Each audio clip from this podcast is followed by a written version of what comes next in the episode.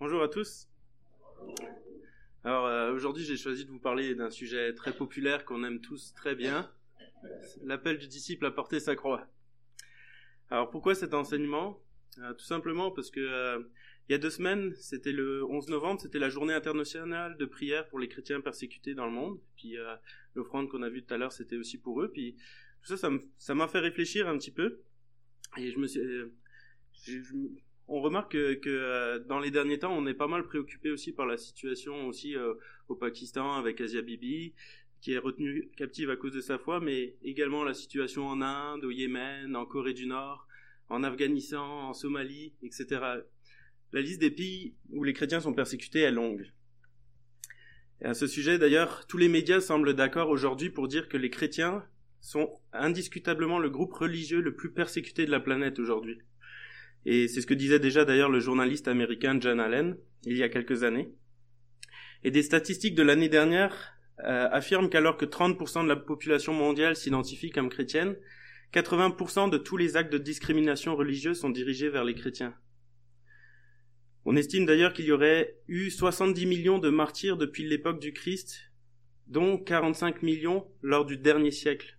Ça veut dire que durant le dernier siècle, il y avait il y a plus eu plus de chrétiens plus de, de, de, de, chrétiens qui sont morts en martyrs que durant les 19 autres qui ont précédé. Et dans ces statistiques de persécution n'apparaissent pas non plus les différentes attaques et discriminations en règle qui sont faites euh, dans, nos, dans, dans nos pays occidentaux où nous sommes pour le moment encore assez libres de vivre notre foi. Nous avons en tête par exemple la récente attaque qu'il y a eu contre euh, faite par le journal de Montréal et TVA Nouvelle envers l'église Nouvelle Vie en raison de leur prise de position contre la pratique de l'homosexualité. D'ailleurs, la semaine d'après, une autre série d'articles ont été publiés sur l'église La Chapelle, toujours à Montréal, cherchant à faire le lien entre l'attaque euh, qui a été faite avec l'église Nouvelle Vie. Puis en Europe, la situation n'est pas mieux.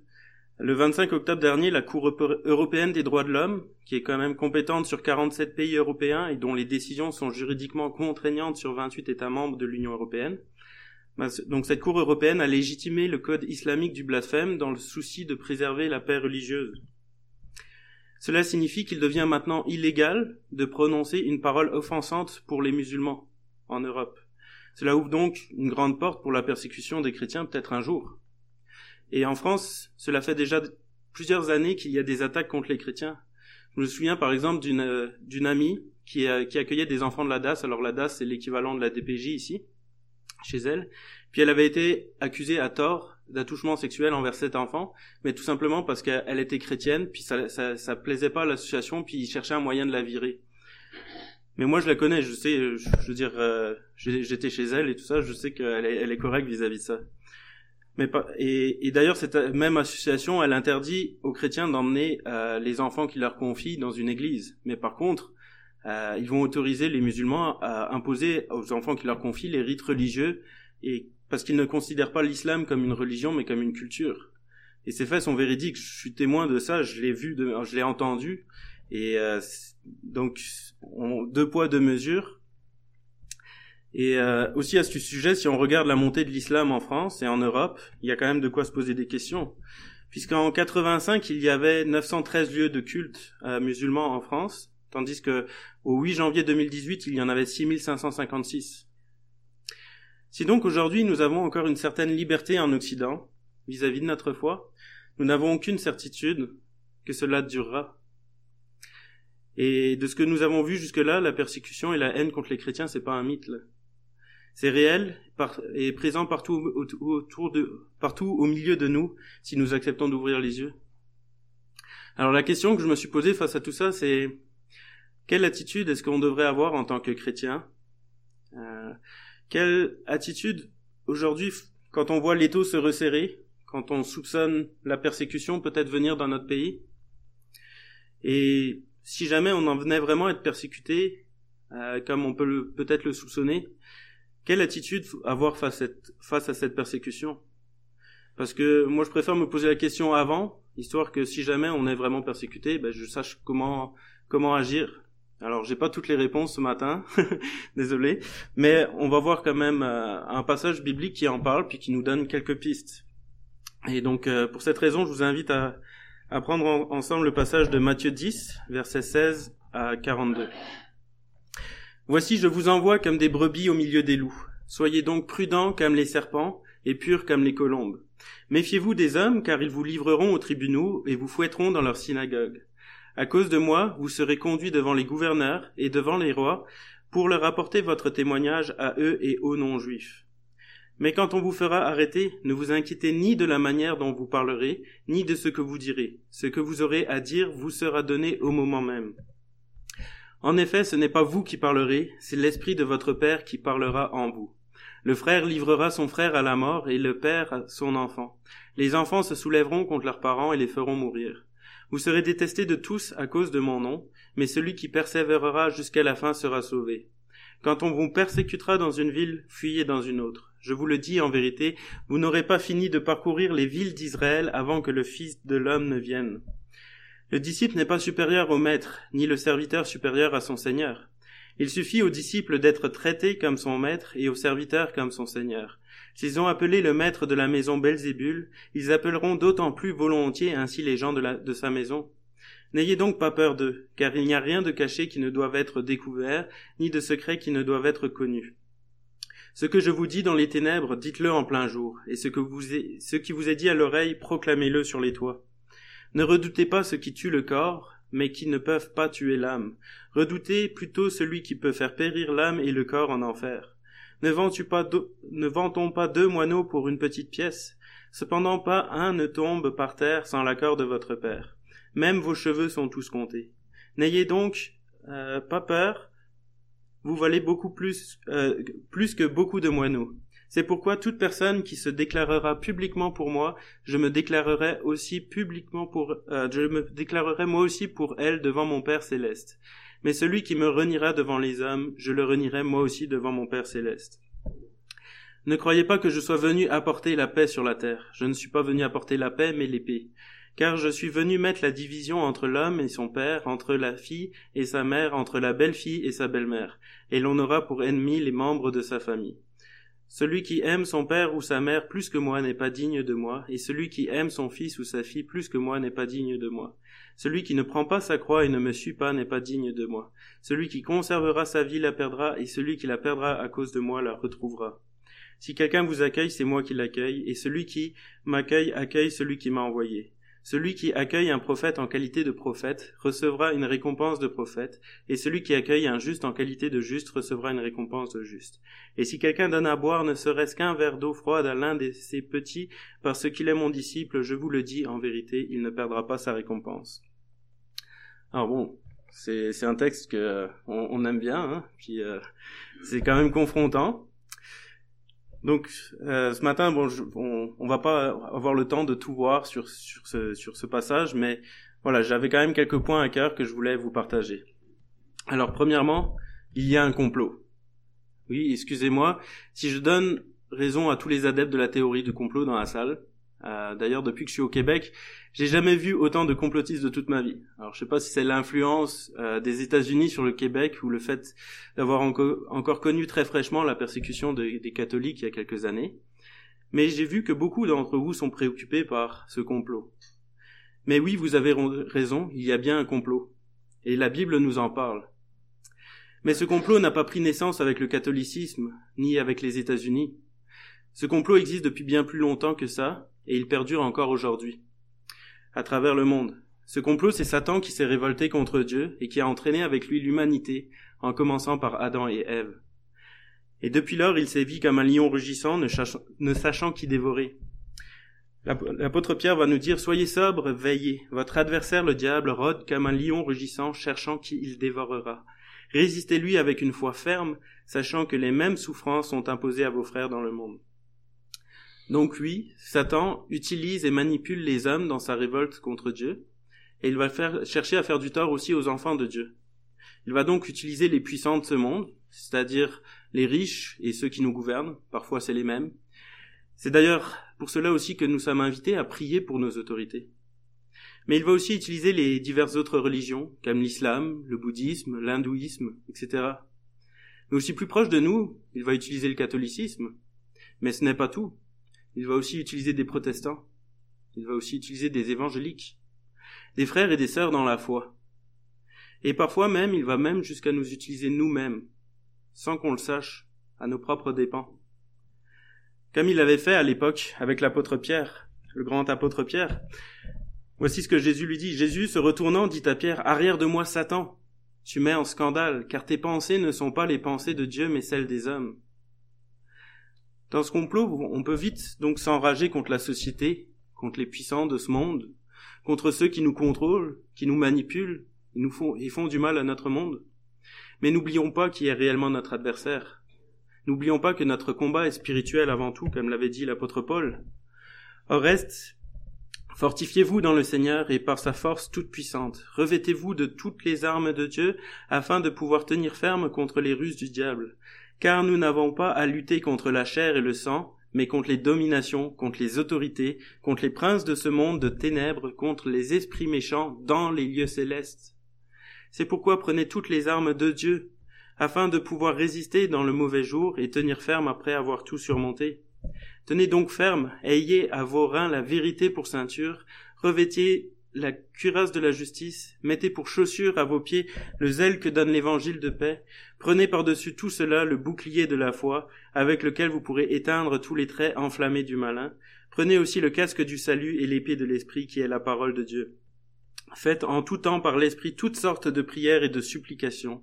Veillez à cela avec une entière persévérance et priez pour tous les saints. N'oublions donc pas qui est notre vrai ennemi.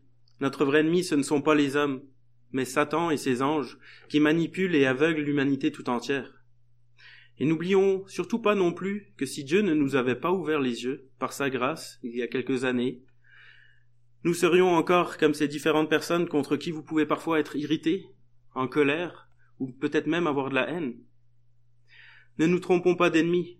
Notre ennemi, ce sont ni le gouvernement, ni les catholiques, ni les musulmans, ni les bouddhistes, ni les arabes, ni les syriens, ni les homosexuels, ni les transsexuels ou autres. Notre ennemi, c'est Satan qui entraîne le monde dans toutes sortes de mensonges. Mais il est cependant vrai que cela n'enlève pas non plus la responsabilité individuelle de l'être humain, qui parfois que bien que Dieu lui ait ouvert les yeux, bien qu'il lui ait enlevé le voile qui l'empêchait de voir, a choisi à un moment donné d'endurcir lui-même son cœur. Mais pour nous chrétiens, bien souvent ça va être difficile de faire la différence entre celui qui n'a pas encore eu les yeux ouverts par le Saint-Esprit et celui qui a choisi d'endurcir lui-même son cœur. Et c'est pour ça que notre responsabilité à nous, ce n'est pas de les condamner, mais de les aimer comme Jésus nous l'a demandé. Mais je vous dis, à vous qui m'écoutez, aimez vos ennemis, faites du bien à ceux qui vous haïssent, bénissez ceux qui vous maudissent, Priez pour ceux qui vous maltraitent. Si quelqu'un te frappe sur la joue, présente-lui aussi l'autre. Si quelqu'un prend ton manteau, ne l'empêche pas de prendre encore ta tunique. Donne à quiconque te demande et ne réclame pas ton bien à, celui qui s'en empare. Ce que vous voulez que les hommes fassent pour vous, faites-le de même pour eux. Si vous aimez ceux qui vous aiment, quel gré vous en sera-t-on? Les pécheurs aussi aiment ceux qui les aiment. Si vous faites du bien à ceux qui vous font du bien, quel gré vous en sera-t-on? Les pécheurs aussi agissent de même. Et si vous prêtez à ceux qui vous, ceux de qui vous espérez recevoir, quel gré vous en sera-t-on? Les pécheurs aussi prêtent aux pécheurs afin de recevoir l'appareil. Mais aimez vos ennemis, faites du bien et prêtez sans rien espérer. Et votre récompense sera grande, et vous serez fils du Très-Haut, car il est bon pour les ingrats et pour les méchants. Soyez donc miséricordieux comme votre Père est miséricordieux. Ne jugez point et vous ne serez point jugés. Ne condamnez point et vous ne serez point condamnés. Absolvez et vous serez absous. Alors, la question se pose à moi maintenant. Si j'analyse mon comportement, à quoi est-ce que je vais passer le plus de temps? Est-ce que je passe le plus gros de mon temps et de mon énergie à scruter les complots autour de moi? Ou est-ce que je m'applique à revêtir les armes de Dieu? Rechercher la vérité, la justice, le zèle de l'évangile de la paix, le casque du salut, l'épée de l'esprit? Je, écoutez-moi bien, est-ce que, est-ce que je passe euh, mon temps, mon temps à étudier les différentes manières dont le complot prend forme autour de moi, ou est-ce que je passe plus de temps à étudier la vérité qui est la parole de Dieu et à m'équiper? Bien souvent, on veut occuper, s'occuper de démasquer les complots sans prendre le temps de s'enfiler préalablement correctement l'armure de Dieu. En fait, je ne crois pas qu'on soit appelé à, chercher le complot autour de nous. Je crois qu'on est appelé en tout temps à revêtir l'armure de Dieu pour que si jamais une attaque est dirigée contre nous, on soit prêt à se défendre. Notre énergie doit principalement être consacrée à proclamer la bonne nouvelle de Jésus-Christ parmi ce monde hostile et non de combattre le monde hostile autour de nous. Pourquoi? Parce que c'est la bonne nouvelle de Jésus-Christ qui va transformer nos cœurs. Comme je l'ai déjà dit dans mes précédents messages, le monde est ce qu'il est parce qu'il est sans Dieu. Le meilleur moyen donc de changer le monde autour de nous, c'est de leur apporter la bonne nouvelle de la grâce par tous les moyens possibles. J'en arrive maintenant à mon deuxième point. Un vrai disciple sera toujours persécuté. Relisons quelques extraits de Matthieu 10. Voici, je vous envoie comme des brebis au milieu des loups. Soyez donc prudents comme les serpents et purs comme les colombes. Méfiez-vous des hommes, car ils vous livreront aux tribunaux et vous fouetteront dans leurs synagogues. À cause de moi, vous serez conduits devant les gouverneurs et devant des rois pour leur apporter votre témoignage à eux et aux non-juifs. Versets 16 à 18. Versets 21 à 25. Le frère livrera son frère à la mort et le père son enfant. Les enfants se soulèveront contre leurs parents et les feront mourir. Vous serez détestés à tous à cause de mon nom, mais celui qui persévérera jusqu'à la fin sera sauvé. Quand on vous persécutera dans une ville, fuyez dans une autre. Le disciple n'est pas supérieur au maître, ni le serviteur supérieur à son seigneur. Il suffit au disciple d'être traité comme son maître et au serviteur comme son seigneur. S'ils ont appelé le maître de la maison Belzébul, ils appelleront d'autant plus volontiers ainsi les gens de sa maison verset 34 à 36, Ne croyez pas que je sois venu apporter la paix sur la terre, je ne suis pas venu apporter la paix mais l'épée, car je suis venu mettre la division entre l'homme et son père, entre la fille et sa mère, entre la belle-fille et sa belle-mère, et l'on aura pour ennemis les membres de sa propre famille. Et si vous faites attention, dans, dans ce passage, il n'y a aucun doute. Il n'est pas dit probablement que tout ceci vous arrivera un jour. Non, il est dit ça vous arrivera. C'est une affirmation, il n'y a aucun doute à ce sujet. Et puis si on prête bien attention au verset 23, Jésus dit quand on vous persécutera, ce qui veut dire qu'on nous persécutera. Cela est donc une certitude, et cela arrivera un jour ou l'autre dans la vie de tout croyant. Et c'est ce que Jésus a dit aussi au verset 24. Le disciple ne doit pas s'attendre à un meilleur sort que celui qui l'enseigne, et le Seigneur, serviteur n'est pas plus grand que son maître. S'ils ont qualifié le maître de la maison de chef de démon, à plus forte raison, vont-ils le faire pour ceux qui font partie de cette maison? La persécution est donc inévitable. Et l'apôtre Paul va nous le confirmer. Mais c'est une règle générale. Tous ceux qui sont décidés à mener une vie d'attachement à Dieu dans la communion avec Jésus-Christ connaîtront la persécution. C'est donc clair. Si la persécution est donc inévitable, cela veut aussi dire qu'on ne doit pas chercher à fuir la persécution ni de fuir la souffrance. Car la vie de disciple entraîne forcément de la persécution et de la souffrance. Si on fuit la persécution ou la souffrance, alors on risque de fuir notre vie de disciple. La foi chrétienne nous, incite donc à être radical, sans compromis et à être prêt à souffrir pour le nom de Jésus. La question que je devrais me poser naturellement, c'est pas tant pourquoi je souffre, mais est-il normal peut-être que je ne sois pas persécuté? Alors, entendez-moi bien, ça ne veut pas dire qu'un chrétien doit être persécuté 24 heures sur 24, 7 jours sur 7, tous les jours de sa vie. Mais il doit, il doit quand même rencontrer à un moment donné au cours de sa vie au moins de l'opposition, euh, des gens qui le rejettent à cause de sa foi. Ou euh, euh, ouais, c'est ben, c'est ça. Si ce n'est pas le cas, alors est-ce que je, je peux me poser la question est-ce que je suis assez radical dans ma foi ou est-ce que je fais trop de compromis pour avoir la paix? Parce qu'en réalité, il est vrai que notre premier réflexe c'est de fuir la souffrance. C'est normal, on n'aime pas ça, ça, ça fait mal. Mais Jésus nous invite à être radical et il nous invite à porter notre croix. Celui qui ne prend pas sa croix et ne me suit pas n'est pas digne de moi, et celui qui conservera sa vie la perdra, et celui qui la perdra à cause de euh, sa vie à cause de moi la retrouvera. Nous devons donc aller à l'encontre de notre réflexe naturel qui est de fuir et de se protéger. Comme l'a dit Martin Luther, les chrétiens trouvent leur sécurité non dans l'absence de danger, mais dans la présence de Dieu. Je répète, les chrétiens trouvent leur sécurité non dans l'absence de danger, mais dans la présence de Dieu. Ne cherchons donc pas à conserver notre vie à tout prix, car nous la perdrons, nous le dit Jésus.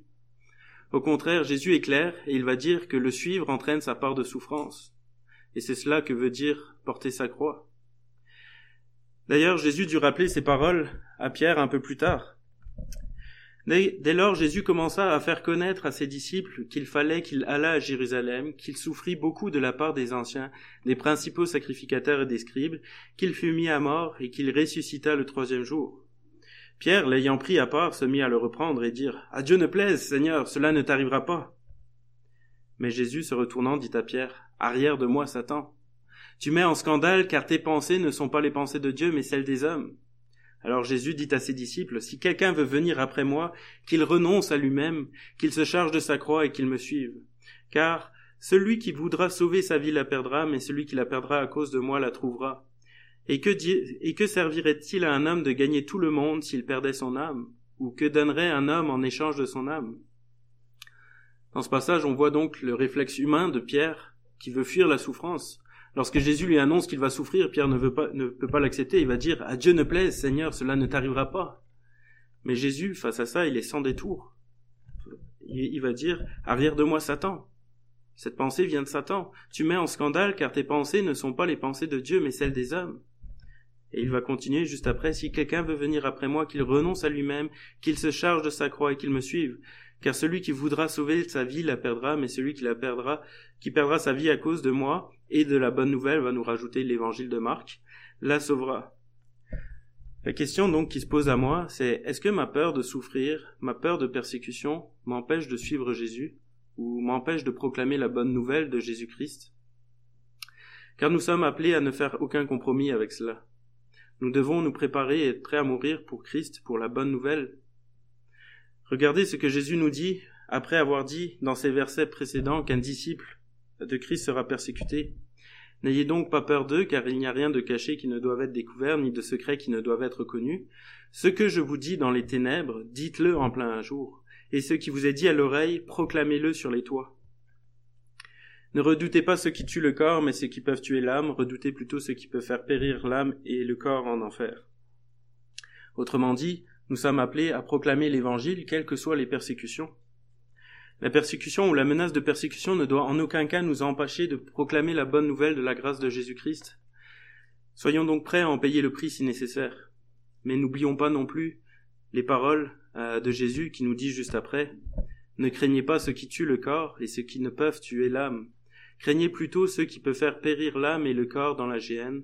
Ne vend-on pas deux passereaux pour un sou Cependant, il n'en tombe pas un à terre sans la volonté de votre Père, et même les cheveux de votre tête sont tous comptés. Ne craignez donc point, vous valez beaucoup, euh, vous voulez plus que beaucoup de passereaux.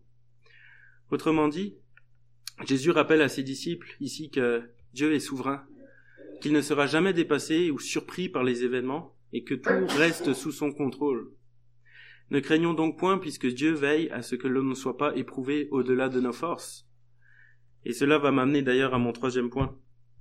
Ne comptons pas sur nos propres forces, mais sur la providence de Dieu lors de l'épreuve. À l'instant, mon message jusqu'à présent, il est quand même assez dur. On parle de souffrir pour le nom de Christ, puis qu'on ne doit pas euh, s'empêcher de, proclamer la bonne nouvelle, quitte à souffrir. Mais euh, euh, bah là, j'aimerais rajouter que il faut pas essayer de le faire avec nos propres forces, mais, vraiment compter sur Dieu qui nous donnera la force nécessaire par son esprit en nous. Mais quand, euh, verset, euh, Matthieu 10, verset 19, mais quand on vous livrera, ne vous inquiétez ni de la manière dont vous parlerez, ni de ce que vous direz. Ce que vous aurez à dire vous sera donné à l'heure même, car ce n'est pas vous qui parlerez, c'est l'Esprit de votre Père qui parlera en vous. Notre responsabilité ici, c'est donc d'y aller avec foi, sans crainte, de ne pas nous inquiéter quant à notre capacité de tenir bon ou non dans l'épreuve. Ne faites pas comme l'apôtre Pierre qui, après que Jésus ait annoncé à ses disciples qu'il serait une occasion de chute pour eux, dit ceci. Quand tu serais une occasion de, euh, pour tous, une occasion de chute, tu ne le seras jamais pour moi. Ce à quoi Jésus va lui répondre. Je te le dis en vérité, cette nuit même avant que le coq chante, tu me renieras trois fois. D'ailleurs, Pierre fut tellement sûr de lui et de ses propres forces qu'il va encore rétorquer une fois, Quand il me faudrait mourir avec toi, je ne te renierai pas. Mais probablement qu'ici tout le monde connaît la suite de l'histoire. La parole de Jésus s'accomplit et Pierre renia le Christ trois fois. Pourquoi cela? Parce qu'ici c'était l'orgueil de Pierre qui parlait. Pierre ne comptait pas sur le Saint-Esprit, mais sur ses propres forces pour lui donner le courage nécessaire. De dire, ah non, non, quand tout le monde te renierait, moi je te renierai pas. Ne comptons pas sur nos propres forces. mais sur celle que Dieu nous donnera le moment venu, comme il l'a promis en Matthieu 10, verset 19. Mais quand on vous livrera, ne vous inquiétez ni de la manière dont vous parlerez, ni de ce que vous direz. Ce que vous aurez à dire vous sera donné à l'heure même, car ce n'est pas vous qui parlerez, c'est l'Esprit de votre Père qui parlera en vous. Et l'apôtre Paul va aussi le, le, le rappeler aux Corinthiens, il va dire, Ainsi donc, que celui qui croit être debout ne prenne garde de tomber. Aucune tentation ne vous est survenue qui n'ait été humaine, et Dieu qui est fidèle ne permettra pas que vous soyez tentés au-delà de vos forces. Mais avec la tentation, il vous, préparera aussi le moyen d'en sortir, afin que vous puissiez la supporter. C'est donc Dieu qui nous équipe, qui va, qui va nous donner de quoi nécessaire. Et lorsque Jésus dit en Matthieu 10, verset 22, vous serez haïs de tous à cause de mon nom, mais celui qui persévérera jusqu'à la fin sera sauvé. Cela ne veut pas dire qu'on peut perdre notre salut, mais qu'un des signes des enfants de Dieu, c'est qu'ils persistent jusqu'à la fin, parce que le Saint-Esprit est là pour l'équiper, pour l'aider à, à, traverser ses souffrances. Si donc vous avez confié votre vie à Dieu, vous n'avez pas à avoir peur de perdre votre salut, vous n'avez pas à avoir peur de, euh, de renier le Christ dans, aussi dans, dans, la souffrance, parce que Jésus nous le dit qu'il nous équipera et qu'il nous portera et qu'il nous accompagnera, nous aidera lors de l'épreuve. Et c'est pour ça que on persévérera jusqu'à la fin. C'est ça que ce passage veut dire. Notre seule responsabilité, c'est donc juste de laisser le Saint-Esprit agir en nous. Occupons-nous des choses de l'Esprit. Confessons nos péchés, lisons la parole de Dieu, méditons-la, louons Dieu. Et le Saint-Esprit saura nous équiper le moment venu pour traverser l'épreuve. Et si vous ne me croyez pas, je vous invite à lire les bibliographies d'hommes et de femmes qui sont morts à cause de leur foi. Leurs témoignages sont vraiment impressionnants, et vous verrez par leurs témoignages que la force et le courage qu'il leur est donné est surhumaine. Elle ne vient pas d'eux. Il y a par exemple l'histoire de Jean Hus, qui était un des pré-réformateurs avant Luther. Il fut accusé d'hérésie par l'Église catholique alors qu'il ne faisait que soutenir l'obtention du salut par la foi, dénoncer la doctrine de la transsubstantiation, euh, dénoncer aussi euh, les abus avec les indulgences, etc. Voici le récit de sa condamnation. Le 6 juillet 1415, le concile se réunit dans la cathédrale et débuta par la célébration d'une messe. Jean Hus ne pouvait évidemment pas y assister en tant qu'hérétique. Il dut donc attendre dehors. La prédication portait sur Romains 6 verset 6 sachant que notre vieil homme a été crucifié avec lui, afin que le corps du péché fût détruit, pour que nous ne soyons plus esclaves du péché. Ceci dans le but de suggérer une condamnation au bûcher de Jean Hus, mauvaise herméneutique même, à l'empereur, afin que le sang de, Jésus, de, Jean, de Jean Hus ne soit pas sur le dos de l'Église catholique romaine. Après la célébration, on lut contre Jean Hus trente chefs d'accusation, sans lui laisser de place pour se défendre. Ils terminèrent ensuite en disant en raison de cela, nous décidons que comme hérétique, obstiné et incorrigible, il soit dépouillé de ses saintes dignités et qu'il en soit déclaré indigne. Selon le jugement du concile, Jean Hus fut dégradé de son caractère de prêtre. L'archevêque de Milan, assisté de six évêques, procéda à cette triste cérémonie. Jean Hus fut revêtu des, vêtements sacerdotaux. On plaça dans, euh, sa main le calice ou, ou la coupe de la scène, et il fut conduit devant le maître-autel, comme pour célébrer la messe. Il se laissa faire tranquillement, et fit seulement la remarque que son sauveur aussi avait été livré aux moqueries revêtu d'un habit royal. On lui ôta le calice des mains, on le dépouilla des vêtements consacrés, et on lui effaça de sa tête les traces de sa tonsure. En, lui retirant le calice, les prêtres dirent Ô Judas maudit, qui a abandonné le conseil de paix et a pris part à celui des Juifs, nous te retirons le saint calice rempli du sang de Jésus-Christ. Je me confie, répondit Jean Hus, en la miséricorde de Dieu, et je boirai de sa coupe aujourd'hui dans son royaume. Nous livrons ton âme au diable de l'enfer, s'écrièrent les évêques. Mais moi, dit le martyr, je remets mon esprit entre tes mains. Seigneur Jésus-Christ, je te recommande mon âme que tu as sauvée. Après cela, on remit, à Jean Hus, remit Jean Hus entre les mains du pouvoir séculier pour qu'il soit jugé en tant que laïc. L'empereur ordonna donc immédiatement l'exécution du condamné. Ils l'emmenèrent donc vers une prairie où un bûcher l'attendait. Durant cette marche vers la mort, Jean Hus chantait à haute voix des psaumes et priait avec une telle ferveur que le peuple en était ébahi et ne comprenait pas ce qu'il avait bien pu faire pour mériter une telle condamnation. Arrivé près du bûcher, Hus s'agenouilla et pria pour que Dieu puisse pardonner ses ennemis. Il recommanda son sort à Jésus. Une fois solidement attaché au bûcher, on lui demanda encore une fois s'il ne voulait pas abjurer ses erreurs afin de sauver son âme et sa vie. Mais Jean Hus, ferme dans ses convictions, répondit encore ceci. Quelles erreurs? Je ne me sens coupable d'aucune. J'appelle Dieu à témoin que tout ce que j'ai écrit et prêché l'a été en vue de sauver les âmes du péché et de la perdition. Et ce que j'ai écrit et prêché, je le scelle aujourd'hui volontiers de mon sang. Volontiers. Le, feu fut alors mis au, bûcher. Et alors que les flammes l'entouraient, Jean Hus se mit à chanter Jésus, fils de David, aie pitié de moi. À ce moment-là, on raconte qu'un vent se mit à souffler, amenant la, fumée du feu jusqu'à son visage, de, telle sorte qu'il mourut asphyxié avant de se faire consumer par les flammes. On ralluma par trois fois le bûcher afin qu'il ne restât plus que des cendres de sa personne, et celles-ci furent jetées dans le Rhin. N'est-ce pas extraordinaire cette force et cette détermination de Jean Hus? Alors qu'il était encore attaché sur le bûcher, que tout était prêt, qu'il manquait plus que l'allumette pour faire partir le feu, on lui propose encore de sauver sa vie à condition qu'il renonce à ses convictions. Puis là, alors qu'il il savait qu'il y avait plus qu'une, il était à une allumette de la mort, il résiste. Il va dire non non, je, je ne, j'ai pas fait d'erreur. Alors, est-ce que vous pensez être capable par vous-même de mourir de cette même manière? C'est ça, moi non plus. Mais je place ma confiance en Dieu, qu'il moment venu sera me donner les mêmes forces et ce même courage. Et là, vous n'avez qu'entendu l'histoire de Jean Hus, mais des martyrs pour Jésus, il y en a eu plein, on l'a vu tout à l'heure. Lisez leur histoire et vous verrez si ce n'est pas une force extraordinaire qui leur a été donnée à ce moment-là dans l'épreuve. Le quatrième point maintenant que je relève dans cet enseignement de Jésus, c'est qu'il nous faut être prudents comme des serpents et purs comme des colombes. Matthieu 10, verset 16. Voici, je vous envoie comme des brebis au milieu des loups. Soyez donc prudents comme les serpents et purs comme les colombes. Lorsque nous lisons ce passage, on peut se poser la question suivante.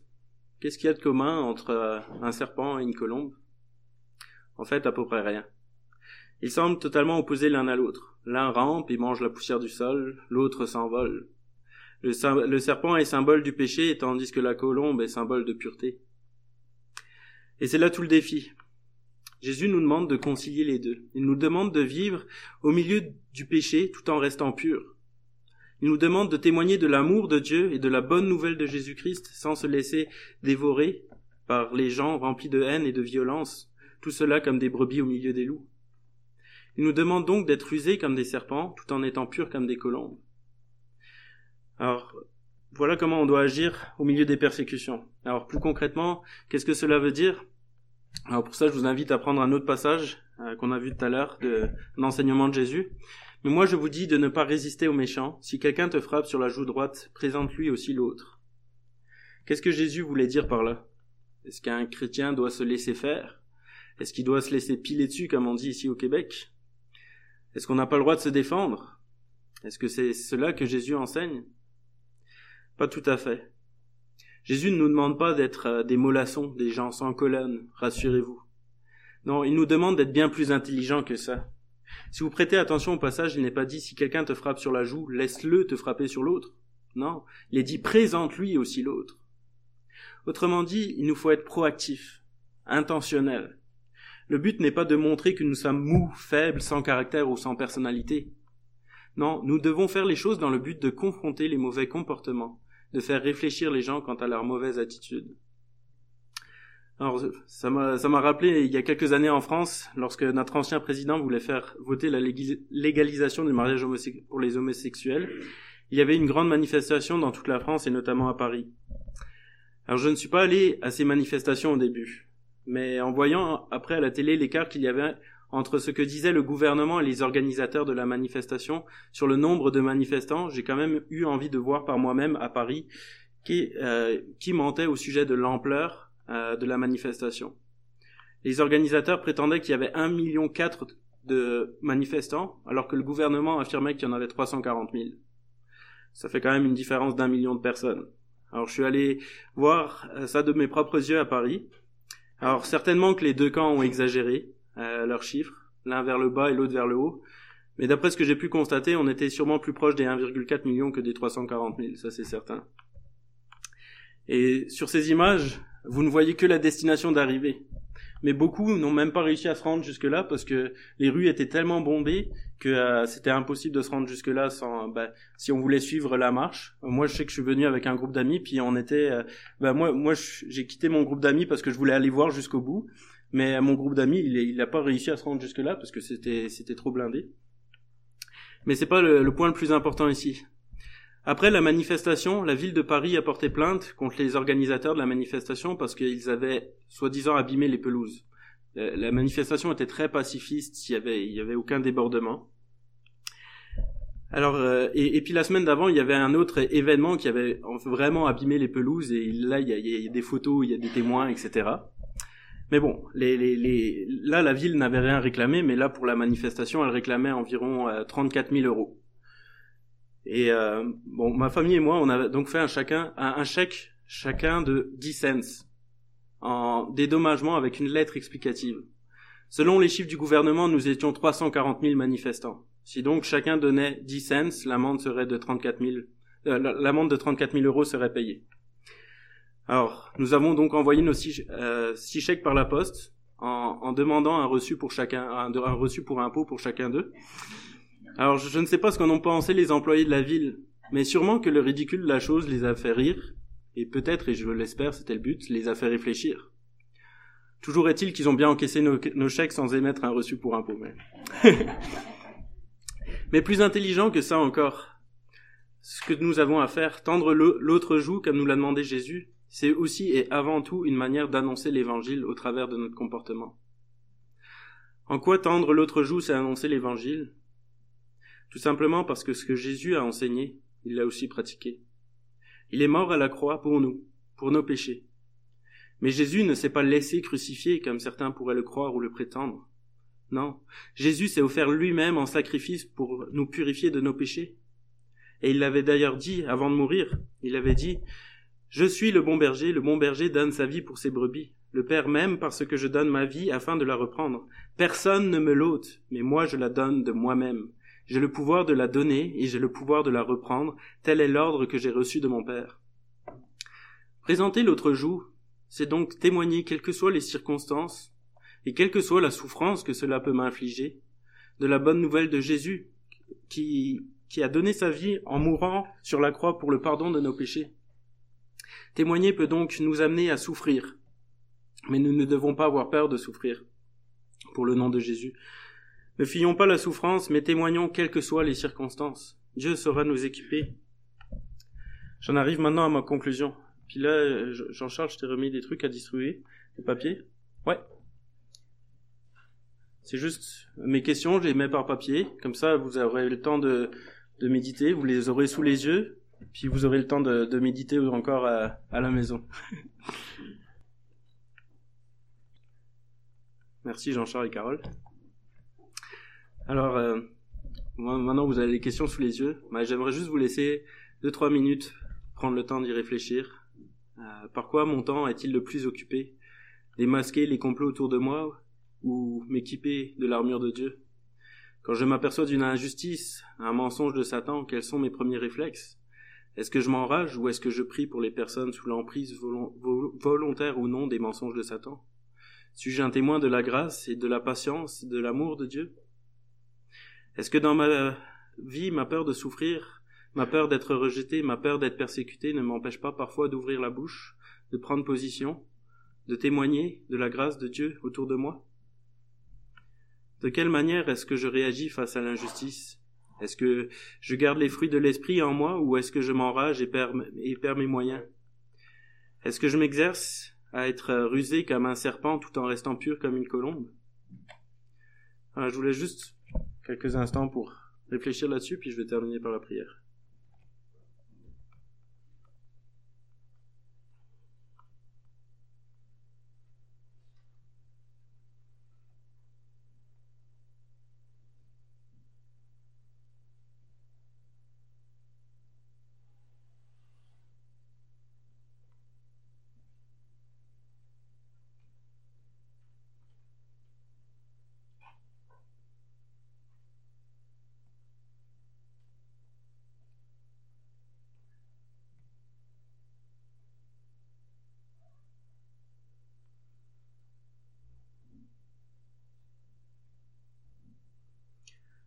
Merci Seigneur pour ta grâce.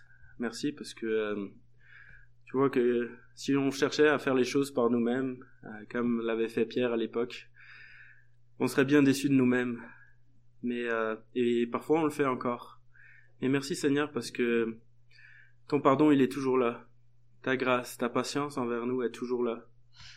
Puis nous on se rend bien compte à quel point on est imparfait. Et puis c'est pour ça qu'on on veut compter sur toi on, en a marre de compter sur nous-mêmes puis d'être déçus par nous-mêmes. Et Seigneur, on veut faire appel à toi, on veut te faire confiance, hein, que tu sauras nous protéger, que tu sauras euh, nous donner la force nécessaire pour euh, subir les outrages le moment venu. Seigneur, on, sait que que tu es capable de faire des choses extraordinaires en nous, de nous donner une force euh, qu'on ne peut même pas imaginer. Et Seigneur, moi je l'ai déjà vécu à travers euh, ma vie, je peux en témoigner. Et euh, Seigneur, on, veut continuer à s'attendre à toi. On veut, on veut y aller par la foi, même si des fois on, on a peur, euh, même si des fois on, on, a peur de prendre position, on a peur de parler de toi, on a peur de s'engager plus pour différentes raisons. Mais on veut dire stop à notre peur aujourd'hui. On veut, veut apprendre à te faire confiance, à te dire, ben moi, ma, ma job, c'est de te suivre. Et euh, je sais que toi, tu, tu, tu, m'assisteras là-dedans, que tu me donneras les, la force nécessaire. On veut se remettre donc entre tes mains ce matin. Puis te remercier, euh, te remercier d'avoir montré l'exemple, euh, parce que euh, parce que c'est vrai que c'est c'est toujours difficile de de faire quelque chose qu'on a qu'on n'a pas vu pratiquer, mais toi tu es venu, tu as pratiqué, puis tu as donné ta vie pour nous. Puis Seigneur, on veut te louer ce matin, te, remercier encore pour tout ce que tu as fait. Merci pour ta grâce. Merci parce que oui, tu nous apprends à porter notre croix, mais en même temps, on n'est pas, on n'est pas sauvé par nos œuvres, on n'est pas sauvé par euh, ce que l'on fait ou ce que l'on ne fait pas. On est sauvé juste par ta grâce, en, en se confiant entre tes mains, Seigneur. Donc merci pour tout, Seigneur. En ton nom. Amen.